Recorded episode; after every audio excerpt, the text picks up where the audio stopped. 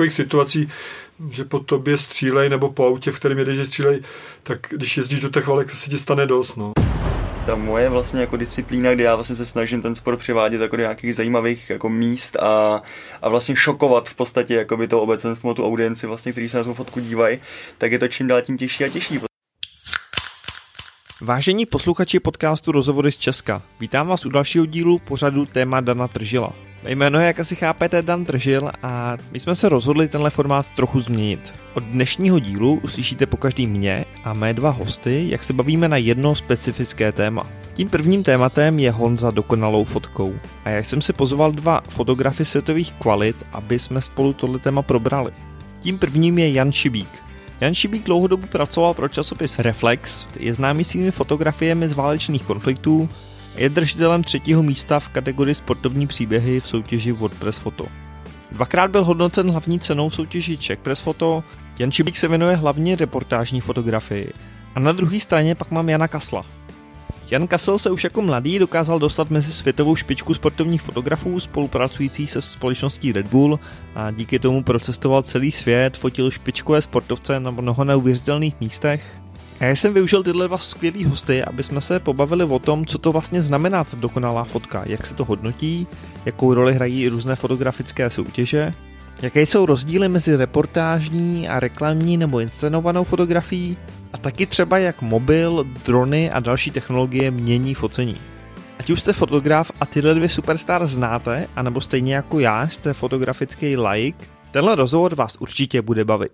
Kluci nebo pánové, díky moc, že jste přijeli tady moje pozvání do tady toho nového formátu tématu Dana Tržila, jak jsme tenhle podcast nazvali.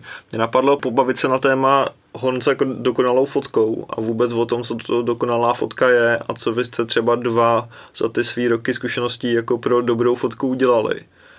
Poznáte vy rovnou, jestli ta fotka je jako ta dobrá nebo ta dokonalá, nebo jako kde je ta dokonalost u fotky? První se chopil slova Jan Šibík.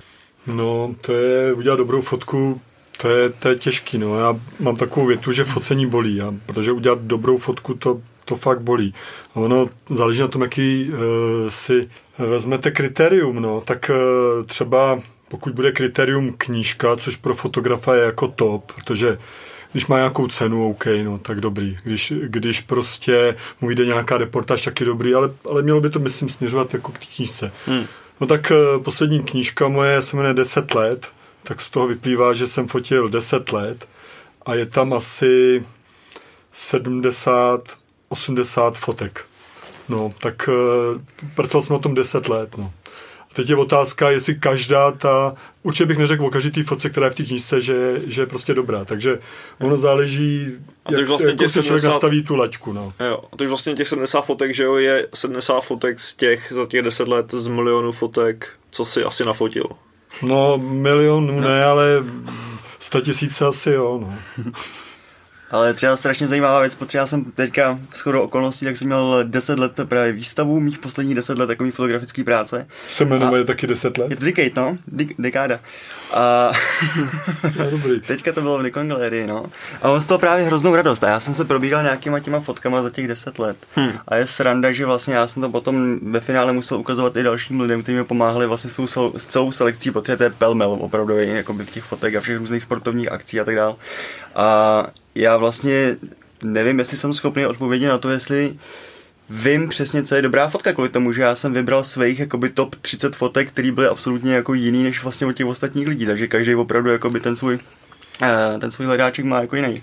Ono taky jako ty naše vlastní fotky se vybírají prostě nejhůř, že jo? Když se dívám na fotky někoho cizího, tak přeci jenom se mi to vybírá daleko snáš, než prostě mé vlastní fotky, takže ono je dobrý při tom výběru ty fotky někomu ukázat, ale zároveň si myslím, jako, že těch lidí by nemělo být moc, jo? Protože jak ta fotka se nedá prostě změřit, zvážit, tak jsou tam hrozný preference toho daného člověka, jo? Takže jasně. Já když jsem vybíral ty fotky do té knihy, tak jsem to ukázal mojí přítelkyni a dalším 2 fotografům. A s těma nějak jsem to dal dokupy a vlastně jsme se o některé ty věci prostě přetahovali. No. Mě jako vůbec zaujalo, že vlastně on za Šibík říkal, že ta dokonalá fotka je ta třeba, nebo že ty fotky do té knihy nejsou právě kvůli tomuhle třeba ty soutěže? Jako aby ty teda ta odborná veřejnost nebo ty fotografové jako řekli, jo, tahle fotka fakt má ty kvality? Nebo jako jak vy vůbec vnímáte ty soutěže jako o ty nejlepší fotky a ty věci? Já vlastně jsem se nikdy moc neúčastnil tady těch fotografických soutěží až na jednu. To je Red Bull Illume, která je pro mě vlastně něco jako olympiáda. Pro sportovce olympiáda, tohle je pro mě olympiáda jako ve sportovní fotografii, takže to vlastně já jsem třetí ročník, vlastně letos bude znova, takže třetí ročník, který já se účastním. A... Dobrá soutěž. Já jsem totiž byl v porotě této soutěže jednou. Asi takovýma, já nevím, 7-8 let nazpátek. No. A to si myslím, že je opravdu jakoby tam já hlavně hledám inspiraci, nebo respektive je to fajn poměření opravdu jakoby těch sportovních fotografů jakoby z celého světa, který nebo takhle, oni jsou samozřejmě jakoby to fotografický, to řemeslo fotografický tak se dělí na strašně moc různých jako disciplín, což je jakoby třeba sportovní fotografie, ale to je samozřejmě reportážní a já dělám spíš jako inscenovanou, prostě jako reklamní sportovní fotografii, což dělá taky spoustu jako jiných lidí a ty právě podle mě soutěží v této soutěži, že se dá krásně poměřit síly. Ale tam paradoxně mi taky uspěla fotka, kterou já bych jako nevybral jako jednu z mých top fotografií. No tak já jsem se účastnil hodně těch soutěží. Ono za začátku je to docela dobrý ty ceny, no, protože to člověk udělá jméno a pak jsou jakoby lepší prostě zakázky a lepší peníze a všechno. Ale musím říct, že jsem na ty soutěže nějak jako čím dál tím víc alergický. No. Mluvil jsem o těch preferencích. Každý má ty preference trochu jinak a já jsem přesvědčen, že když bude prostě jiná porota, tak vybere trochu jiný fotky. Jo. Že, proto je tak hrozně těžký definovat ta dobrá fotka. A hlavně je strašně důležitý se od té fotografie nějakým způsobem odosobnit, že jo, protože já mám přesně jakoby úplně jiný vztah k těm fotkám, než člověk, který je vidí třeba poprvé. Tak já vím, že jsem prostě proto musel v ledové vodě plavat někam, jakoby, kde mě unášel proud a čekal jsem prostě focení hodiny. Focení boli, já to říkal. A přesně, a čekal jsem na to hodiny a pak z toho vylezla fotka, za kterou já jsem strašně rád a mám jí rád tu fotku, ale prostě ostatní takhle přejdou, jakože. Jo, jakože no, zatím nevidí tu emoce. Nejvíc prostě jako na palici je, když to bolí a vlastně ta fotka z toho není. Jo. Já jsem třeba, když byla uprchlická krize, tak jsem jezdil do Idomeni, to je takovej ten tábor na hranici Řecka Makedonie, kdy Makedonci jeden okamžik řekli stop a už je nepouštěli dál do Evropy, ty uprchlíky, my jsme tam začali hromadit. A teď každý ví, jako, že ráno dobrý světlo, že jo. No problém je, že se tam rozednívalo v 4:30. No takže pokud by člověk chtěl udělat dobrou fotku v tom dobrým světle, tak musel vstát. Já nevím, třeba ve 4, to jsme měli s přítelkyní hotýlek tam kousek tam otuď.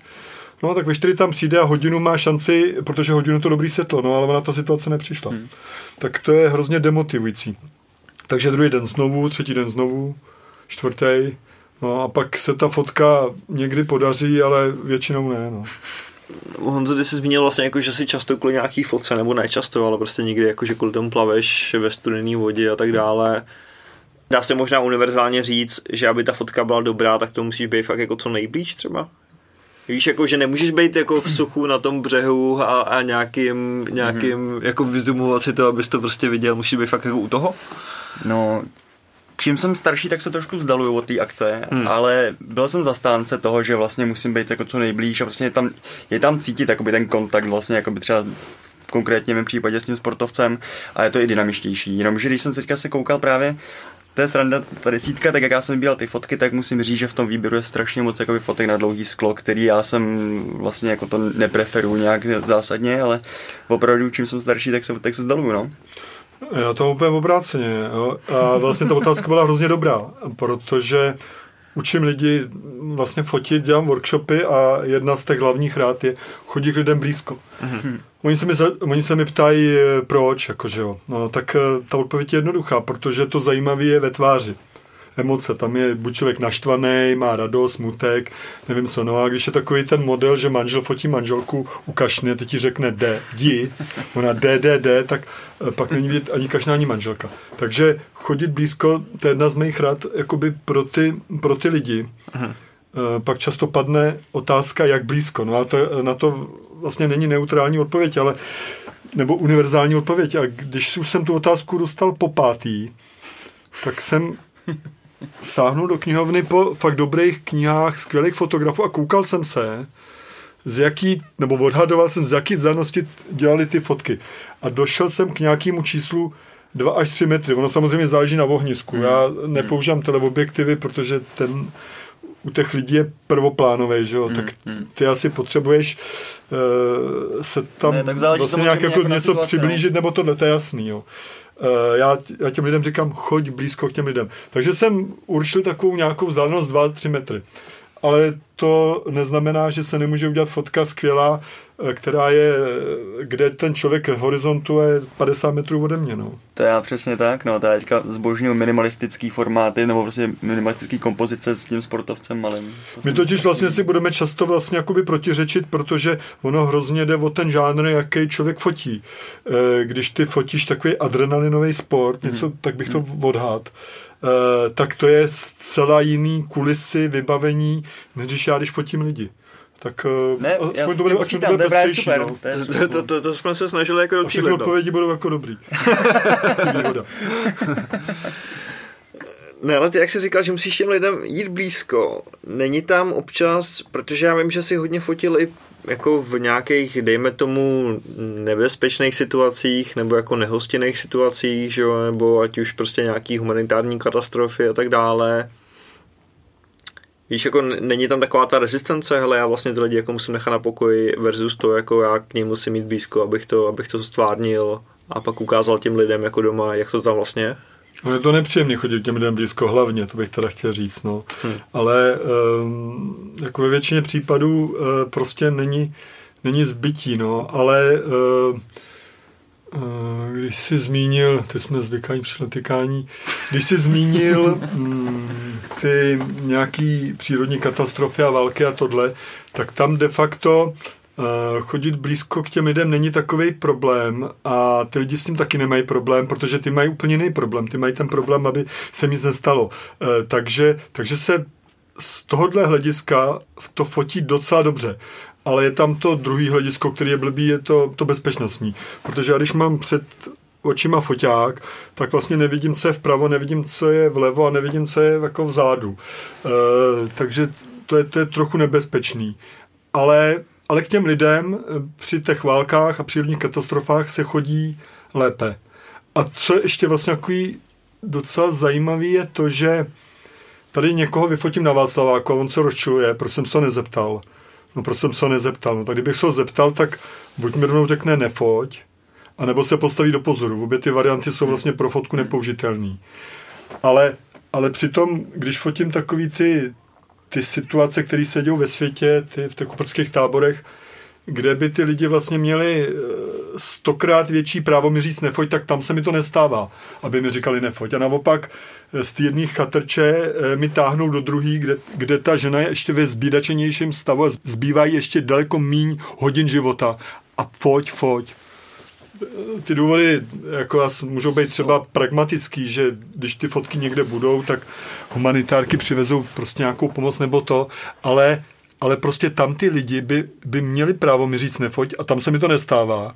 A tady, kde nejde o nic, tak se mi to dost často stane, že ty lidi mají pocit, že jim prostě lezu příš do soukromí a to, no. To focení tak je, no. V tom je to tvé focení mnohem víc pohoda, příroda. Přesně no. Tak a já bych možná jako reportážní fotografii opravdu dělat nemohl kvůli tomu, že já se strašně stydím opravdu, jako nebo respektive já vnímám jako velkou intimitu těch lidí, kterou já porušuju tím, že je fotím, což samozřejmě jako by to tak není, že? To vlastně jako by ta reportážní fotografie v tomhle naopak skvělá, ale já opravdu jako na to nejsem. Tak bys musel fotit ty lidi, který znáš, fotil bys si svoji přítelkyni, nebo třeba své dítě, a nebo vem si to, že když je prostě nějaká demonstrace, nebo festival, nebo karneval, to je jedno, tak najednou to těm lidem nevadí, připadne jim to normálně, že se fotí. Takže ono je plno situací, kdy vlastně fotíš a je to v pohodě, a pak je plno situací, kdy fotíš a v pohodě to není, no. Tyhle ty situace fotím já, no. Ale máš naprostou pravdu v tom, že vlastně jakoby ty lidi v tobě vidí nějakou naději, víš, že opravdu víš, že vlastně ty zachytíš jako nějaký... No, zase by to nepadlo jako Matka Tereza. Ne, to vůbec ne, ale jakoby víš, jak myslím, že to je prostě nějaký zvýšení jako publicity prostě vůbec jako o tom problému a že to jakoby šíříte, no. Tak což je prostě no, to není jenom jako ten důvod někdy jako ten materiální, že tam někdo něco přinese, ale třeba v tom třetím světě mě se fotí docela dobře, protože někoho vyfotím a ty lidi mi poděkujou. Některý to berou tak, jako že člověk má o ně zájem. A ne, že je prudíš. To je většinou ten postoj v té západní Evropě. To je asi ten největší rozdíl, ne? Že prostě tam ty lidi se možná jako cítí přesně, že nikoho nezajímají a chtějí, aby nikoho zajímali. Oni poděkují nebo někdy natáhnou ruku, no, tak to je jasný. Tak u tebe, že to je hodně asi, že ten sportovec vlastně sám tu fotku potřebuje, nebo víš, že to potřebuje kvůli sponzorům, nebo to platí nějaký sponzoři, že jo, a jako je tam ten oboustranný jako zájem celkem jasný.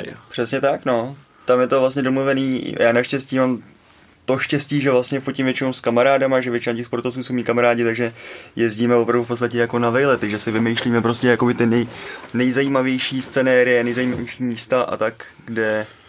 Já si právě vzpomínám na to, když jsem byl vlastně v porotě té soutěže v tom Red Bullu, o té soutěži, o které jsi mluvil, tak mě to hrozně zaujalo, protože tam byly, toto finále bylo v Americe, nejslavnější lyžařské středisko v Americe.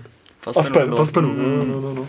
A to už bylo teda jako to finální kolo, takže tam se potom jako vybíralo v několika kategorií, tak mezi 500 fotkama. Mm-hmm. Ale to bylo úžasné, bylo to výtvarné, bylo to pohlazení, bylo to často jedinečný okamžik, hodně se mi to líbilo. To je právě skloubení, že vlastně jako ten okamžik, který je zásadní jako jak pro tvý fotku, tak i pro mojí, že jakoby prostě v rámci těch, tam spoustu sportovních fotografů, který vlastně dokážou skvěle zachytit pohyb, ale třeba nejsou tak dobře jako gramotní v tom sportu samotným, že ho neznají dokonale, že třeba freeskiing je různě se chytá ty lyže, že jo, takže prostě ty musíš přesně vědět, jako jak ten trik probíhá, kam si máš stoupnout tak, aby moc se ti ukázal ten pravý moment v nejvyšším bodě a jak čapne tu lyži. Mm-hmm. Takže tam je přesně skloubení toho, že opravdu je to podle mě jako dokonale technicky zvládnutá fotka v rámci těch 500 fotografií prostě co je na té soutěži a plus do toho vždycky jako za toho sportovce to má jako hodnotu velkou, no.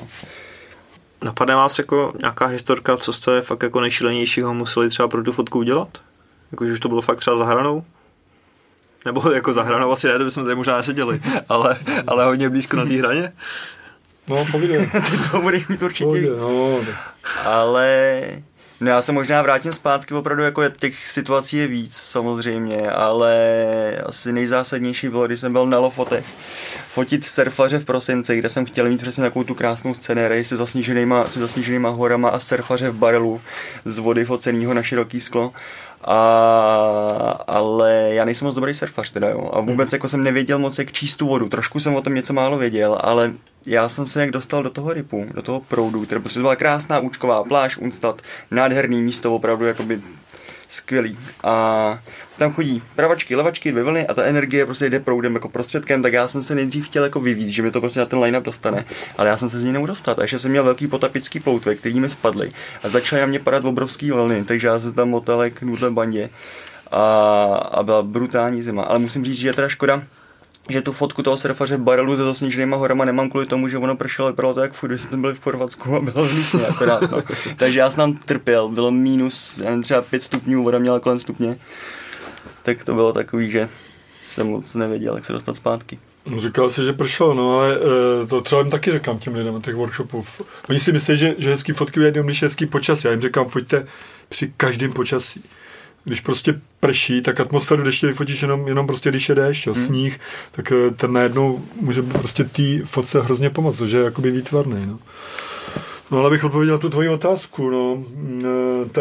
Ono je to právě s tím, jak chodí k těm lidem blízko a když seš někde, já nevím, byl jsem třeba v Liberii, tam proti sobě staly věděcké armády a děti, a když tady mají zbraně, no, tak to jsou magoři, navíc prostě byli pod vlivem drog a seš u nich blízko, tak seš blízko té střelby, no to je hodně blbý a teď se mi vybavuje taková hodně blbá situace, která se mi která se mi tam přihodila, že oni se navzájem provokovali.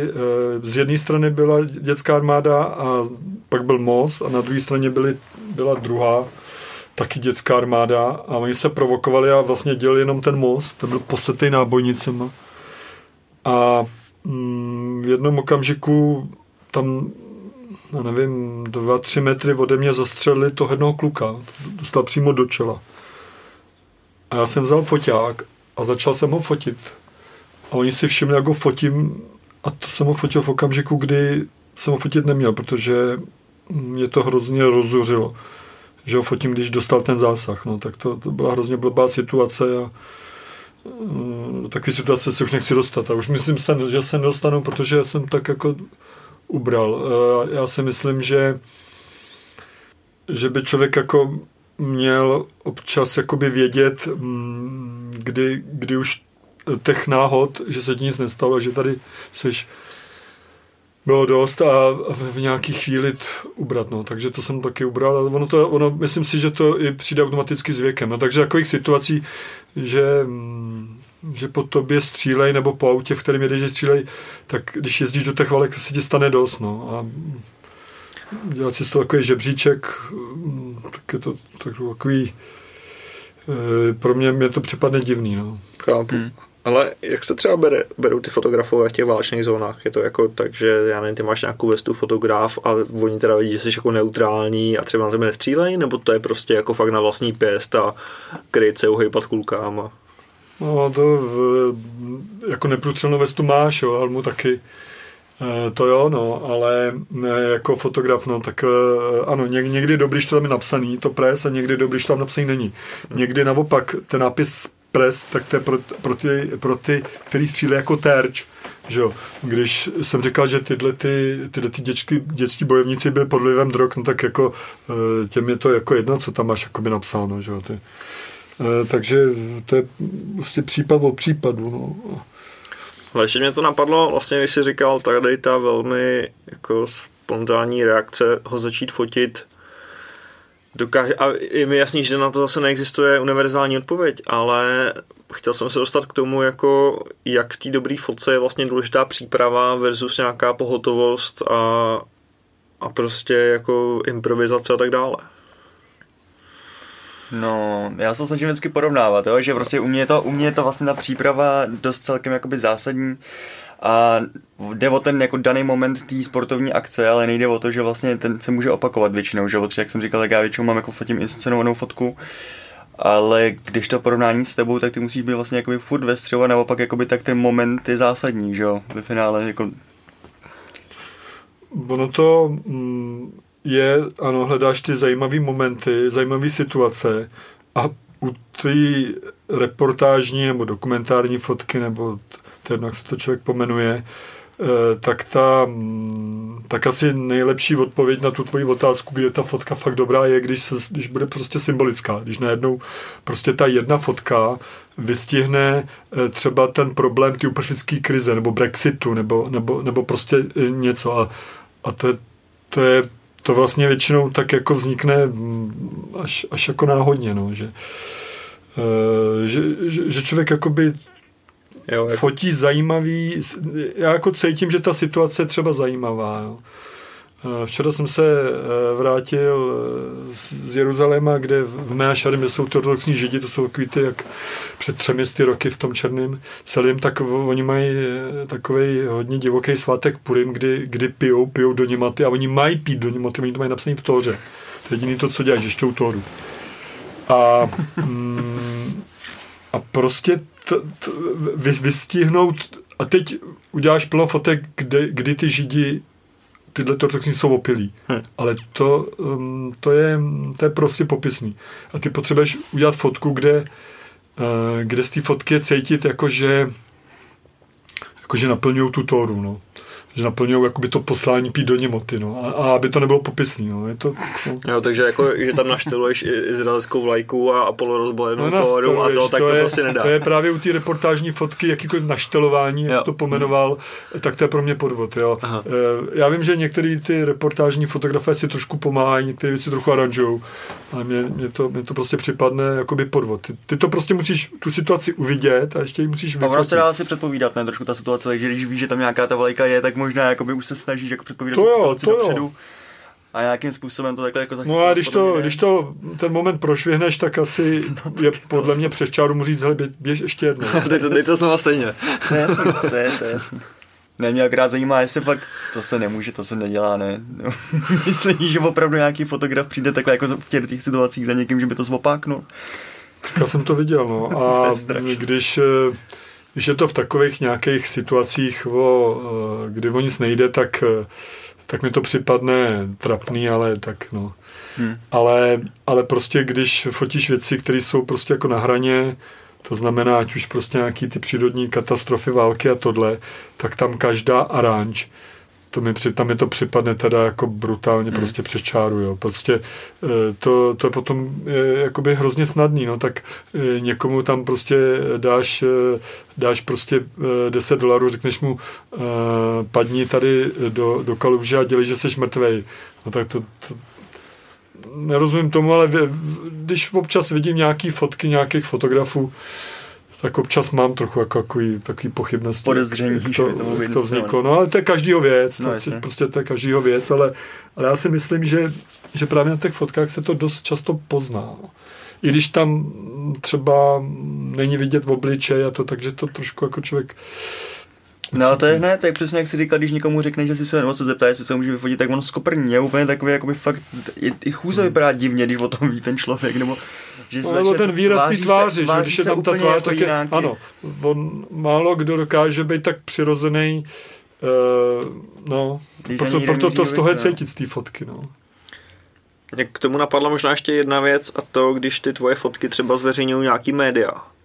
Dá se nějak bránit tomu, aby to třeba jako bylo vohlík do jiného, víš, jako jinam, než to ty umístil nějakým jako popiskem nebo titulkem nebo něco takového, že by ty média to třeba vzali a tu fotku vlastně jako uvedli v jiném světle díky tomu, co k tomu napíšou?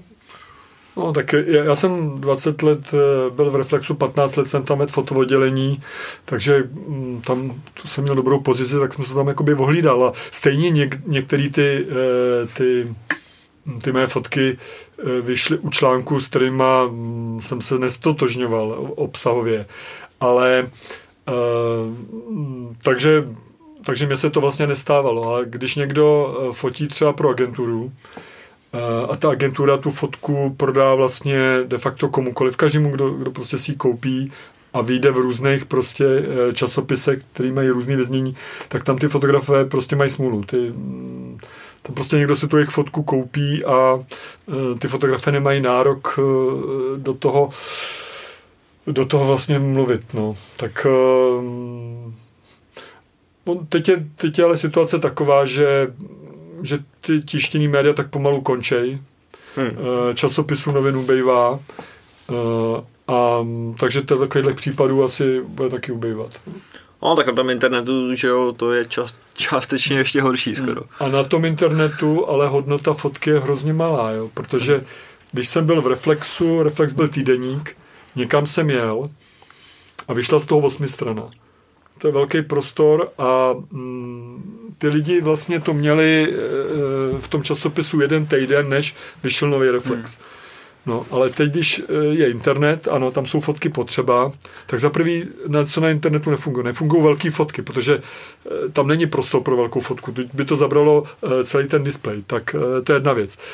A když je ta fotka malá, tak OK, může být relativně dobrá, ale za hodinu už je na druhém místě a přesně, za 2 hodiny na třetím a večer už vlastně ji skoro nedohledáš. Z toho vyplývá, že ta hodnota té fotky je mnohonásobně menší než hodnota, když jsem byl v tom Reflexu a bylo to ta 8 strana na ten jeden týden. No. Proto teď taky ty fotografové mají jako smůlu, že by ty agentury nebo ty servery je posílali někam, no, tak to je výjimka. To je fakt jakoby výjimka. To máš pravdu, no, že teďka fakt nějaká jakoby životnost té fotky opravdu se počítá na minuty, to je šílený. Napadlo mě ještě, jak si načnou vlastně ty telefony, má to nějakou výhodu, možná ta technika, víš, jako, že prostě třeba s tím telefonem se možná s tím k tomu člověku dostaneš ještě blíž, ne? Než s tím foťákem. Takže samozřejmě jako asi tam děláš kompromis té kvality, ale zase jako možná nějaký rychlosti, přívětivosti a tak dále. No přesně, no. Je to, ten mobil má dvě největší výhody. Za prvý ho máš vždycky u sebe a za druhý, když fotíš mobilem, tak tě nikdo nebere jako fotografa. Když má v ruce foťák někdo, tak je fotograf. Když máš v ruce mobil, tak nejsi fotograf. To jsou obrovský výhody. Ty lidi to ještě pořád jakoby neberou vážně. Jo. Takže já vlastně tím mobilem taky vlastně někdy fotím. A to mám rozdělení tak, jako, že ty hezký věci fotím mobilem. Takže tady byly hezký části Prahy u náplavky. Tak tady podél ty Vltavy a to střed té Prahy, tak to fotím mobilem a ty ošklivé věci, co se dějou ve světě, fotím zrcadlovkou, no. Ono to, já jsem říkal, že pro mě to je novej svébytnej žánr fotografie. Sám jsem vlastně překvapený, kolik skvělých fotografů světových, který fotili zrcadlovkama a tohle, někdy sáhnou po mobilu a jaký úžasné fotky dovedou dělat. A taky jsem si všiml, že jak ty mladí nějak poslední dobou nemusí ten Facebook, jak jako těch lajků u těch mých fotek je tam nějak čím dál tím míň, tak jsem si všiml, že teda na Instagram jde obráceně. Takže teď hodně teď vlastně se zaměřuju na Instagram, abych prostě jak mi nabral ty lidi. A ten Instagram je dobrý, jo, protože on ti přinese jiný lidi, který ti nepřinesou časopisy, protože ty mladí lidi, kteří netuší, že ještě nějaký časopisy existují a nikdy si žádný časopis nekoupí, tak ty samý lidi ovšem jako mají v ruce mobil a pořád koukají na ten Instagram a občas si tam dají to srdíčko. Občas, ale když těch srdíček tam máš hodně, když máš prostě jako dost těch followers, tak ti to může přinést zakázky, no. Nevadí ti tam, že tam máš jako do malý rozlišení a že to je hrozně, jako, že třeba ty lidi nemají čas se zamyslet na tvojí fotkou. Naopak s tím při tom focení musíš vlastně počítat a i při tom výběru těch fotek. Co tam nefunguje? Tam nefunguje, když tam těch fotek dáš 10, jo? Tam je ideální, když dáš jednu za jeden den, jo? A už musíš počítat s tím, že většina lidí stejně točí jenom na tom mobilu. Často má jenom malej mobil. Já si stále na to koukám jako na tabletu, no ale... A nemáš problém s formátem? Že vlastně nemám, protože tam klasický poměr strany reagují na tu tvoji otázku je 2:3. Když bys v tomhletom formátu tam dal tu fotku, tak ta fotka tam bude hodně malá. Proto vlastně takový ideální formát na Instagram je 1/4, protože je 2x tak velká. Jo, takže já bych si to vlastně odlišil. Tak nejenom jako, že ty ošklivý věci fotím tady dál na tu zrcadlovku a ty hezký na ten mobil, ale ještě mám další odlišení, že já vlastně fotím na ten Instagram už primárně na 1/4. A mě to baví, protože to je zase trošičku jiná kompozice a beru to jako, že to je takový dobrý trénink na tu kompozici. Takže mě to nevadí. Ale oni jsou takový tendence potřeba, ono, když tam dáš fotku na výšku, tak ono jako to není úplně jakoby opravdu jako 2:3 v podstatě, ale je to tak, že oni to povolí trošku dál jít ještě víc, takže vlastně teorie je to, že když na tom Instagramu máš jako co největší screen, tak vlastně zasáhneš jako nejvíc lidí tím pádem, že oni prostě jako přes celou obrazovku mají tvoji fotku. Takže fotíš na výšku, nebo ne? No, fotím na výšku, když to má důvod. Často mám prostě jakoby display a fotím, mám tam obdélník, ale mám tam vlastně už ukázaný ten 1/4, abych prostě viděl, kde ta fotka začíná a kde končí, no. Takhle si sbírám ty followers, no, ale samozřejmě jako těm pusinám, který, že jo, tak jako slušně vypadají a teď u toho zrcadla, tak tomu člověk nemůže konkurovat ani po 100 letech, no. Tak, ani s těch scénama. Ale zase tyhle holky spíš dostanou jako nabídku od nějaký ty firmy jako na kosmetiku a ne od nějaký fotofirmy, no. A to ty nechceš, jo, kosmetiku? Ne, tady opravdu myslím si, že tady nemám sebe menší šanci. Cesta nevede. Ale jak je to s tebou, protože možná ne třeba mobily, víš, ale jako drony a další technologické vychytávky ti vlastně částečně zase umožňují možná dělat věci, které nebyly předtím možné. Určitě, já jsem se zbláznil úplně jako do dronové fotografie, že vlastně teďka jsem měl takový jako hezký projekt s Vávrou Hradílkem, jsme byli na Islandu a já jsem se úplně zamiloval do takových těch meandrových řek, co jsou na Islandu, opravdu ty ledovcový, to je nádherný a opravdu jakoby člověk, který stojí vedle toho, zaparkuje auto vedle řeky, že ono vlastně, já nevím, jestli to znáte nebo ne, ale ono to vypadá krásně vlastně, to jsou takový až jako oleomalba, je to abstraktní, strašně to vypadá ze zhora a je rozdíl prostě jako 70 metrů, 500 metrů a tak dále. A když člověk zaparkuje auto u té řeky, tak to je jedna hladká hladina a vůbec jako neví, co to je za nádheru vlastně, když by se dostal do vzduchu a kouknul se na to vlastně ze zhora. A to mě strašně baví, takže jsem dělal takový jako diptychy, že mám jednu řeku vlastně, mám focenou samý místo z 500 metrů a z 80 metrů a Vávra je tam právě v nějakém záběru a je to focený na dron a mám nádherný printy, teďka jsem se to nechal tisknout 1,20 m šíře a je to fakt dobrá kvalita, vypadá to moc hezky, no. Protože já rozumím tomu, no, prostě fotky ze zhora vypadají prostě skvěle, no. Ono, co nás zaujme? Zaujme nás to, co normálně je vlastně problematický nebo velice složitý vidět. Fotky ze zhora jsou často ne všude prostě nějaký kopec a ne úplně kolmo, tak proto to může hrozně fungovat, no. A nebo, jak jsme se bavili o tom, že z telefonu nejsou moc kvalitní fotky, tak na té soutěži Red Bull Illume, tak tam je kategorie mobil. Už jako já jsem to neříkal, to neříkal tady. A tam vlastně potom koluje výstava. Aha. To jsou lightboxy 2x2 metry a to byla fotka cyklisty v protisvětle. A bylo to focení na telefon, a to bylo neskutečný, jako to bylo fakt krásná, ostrá fotka, dobře exponovaná. Proto to beru jako, že té fotce to spíš pomáhá, že prostě novej obor, prostě fotografický, fotka z mobilu. A myslíte si, že třeba to jako způsobí to, že těch dobrých fotek bude víc a víc, nebo že si to budeme moci udělat každý ve chvíli, kdy budeme mít ty super mobily, kdy budeme mít drony, které nás budou moc sami sledovat a jako fotit to a budou mít třeba v sobě už nějakou kompozici, kterou mají jako udělat? No, tyhle ty nové technologie umožní to, že fotky, které jsou pro nás ještě hodně atraktivní, a to jsou atraktivní tím, že to třeba ten přímo pohled ze zhora, tak jich bude mnohem víc a proto vlastně ta atraktivita té fotky bude klesat. Mhm. Ale pozor, pak ještě je jedna věc a to je oko toho fotografa a hlava. A to vlastně spojení té hlavy a to oko, tak to sebelepší technologie prostě nenahradí. Jo, takže potom už to vlastně budou jakoby skoro všichni jako zvyklí na to, že ty fotky ze zhora jsou. Ale pak bude prostě někdo, u koho bude to oko a ta hlava nejlepší a ten udělá prostě skvělou fotku. Protože on využije tu možnost a teď tou svojí schopností to pošle dál a k tomu a ty potom řekneš, to je ta skvělá fotka. Mm-hmm. Ale to je přirozený vývoj, jo? Protože když se pojáme na fotky Bressona, tak jsou to skvělé fotky, ale oni jsou skvělí hlavně z jednoho důvodu, že ty technické možnosti těch foťáků byly mnohonásobně horší, neohrabanější, než jsou teď. Proto teď vzniká jakoby relativně daleko víc fotek. Teď prostě není problém, aby když letí orel a chňapne po nějaký rybě, aby ten foťák si sleduje toho orla sám a ten záběr je ostrej.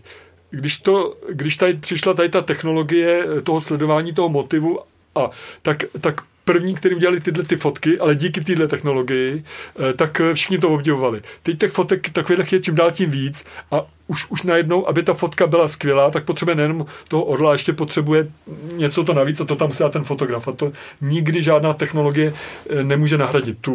To oko a tu osobitost a tu hlavu toho fotografa. To řekl hrozně dobře, no. To se mi líbí, že vlastně tak ta technologie je opravdu jako jenom jeden aspekt celý vlastně jakoby té výtvarné části fotky, že vlastně jakoby opravdu potom záleží jako na nápadu, na situaci a tak dále. No. To je ta technologie to je taková ruka, která ti pomůže. Ale pak záleží na tobě. Ale i co si myslím, tak v dnešní době je strašně těžký vlastně opravdu jako ten zásah tou tvojí fotkou, kterou třeba i ty máš oblíbenou udělat kvůli tomu, že vlastně jakoby díky sociálním sítím tak každý má přehršeno, víš, takovýhle jakoby všech možných fotek, že těch motivuje ve finále hrozně málo, který ještě třeba nebyly vyfocený, víš, nebo aspoň jako třeba v té sportovní jakoby fotce. tak opravdu se to dělají šílenosti a je to a strašně dobře se to sdílí, právě ví o tom úplně každý a každý prostě se to může najít tak na internetu nebo na Facebooku, na Instagramu. No. To je pravda, ale tady zase má trošičku výhodu ta reportážní fotka, protože když třeba v té společnosti je něco prostě zásadního, když byla, nevím, revoluce, nebo to, tak je to tak důležitý okamžik pro tu společnost, že najednou vlastně ty fotky jsou neuvěřitelně cený. Cený tím, že vlastně znázorňujou tu změnu a to, jo, že tam vlastně ta fotka reportážní najednou získává něco tím, že vlastně zaznamenává nějaký hrozně důležitý okamžik, který je pro nás důležitý. A jsou nový a nový události, no, takže vlastně jakoby ta reportážní fotka opravdu, tý se nikdo nenasytí, no, protože to furt jako opravdu... No, když to jsem právě chtěl říct, jakoby, že ta moje vlastně jako disciplína, kdy já vlastně se snažím ten sport přivádět jako do nějakých zajímavých jako míst a vlastně šokovat v podstatě jakoby to obecenstvo, tu audienci, vlastně, kteří se na tu fotku dívají, tak je to čím dál tím těžší a těžší, protože už jakoby toho máme prostě všichni plný telefony, no. No, potřebuješ prostě extrémnější výkony sportovců, extrémnější prostě místa a tak dále. Nebo originálnější osobitý pohled autora. Jo. Super. To byl útok. Tímhle útokem to uzavřeme. Pánové, díky moc za tenhle rozhovor. Já si myslím, že to vyšlo moc dobře a že ať už někdo fotí profesionálně nebo amatérsky, tak si z toho podle mě rozhodně mohl něco vzít. Nezáleží, čím fotíš, ale jak. Tak jo, díky. Hezky řečeno. Díky moc za pozornost, dejte nám vědět, jak se vám líbil tento nový formát tématu Dana Tržela. Můžete napsat třeba na web podcast@redbull.cz a já se na vás zase budu těšit u dalšího dílu. Díky.